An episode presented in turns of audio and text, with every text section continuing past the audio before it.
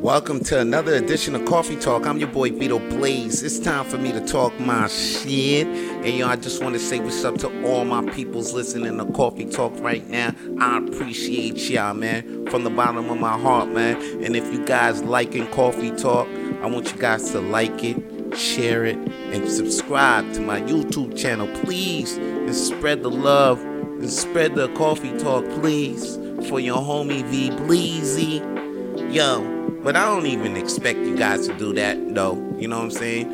If you guys don't do it, man, I still love y'all, man. Because for real, y'all, that's exactly what I want to say today, man. You can't expect uh, a lot from people these days. So if you don't want to have a lot of disappointments in your life, you know, if you want to have, here's a life hack. If you don't want disappointments in your life, if you want less disappointments in your motherfucking life, then the thing is, don't expect shit from people, man. Expect more from yourself.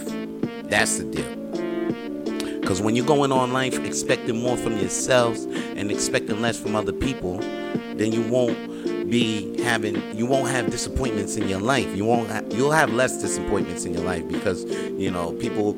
It, it's not the fact that the only disappointments that you'll have in your life will be your own and we own into our own dis- we own to our disappointments in our lives.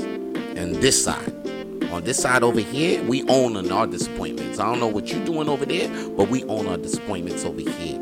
And that leaves us feeling good. And that's all your boy got to say for today's coffee talk man. Holla at your boy and expect more from yourself man. Peace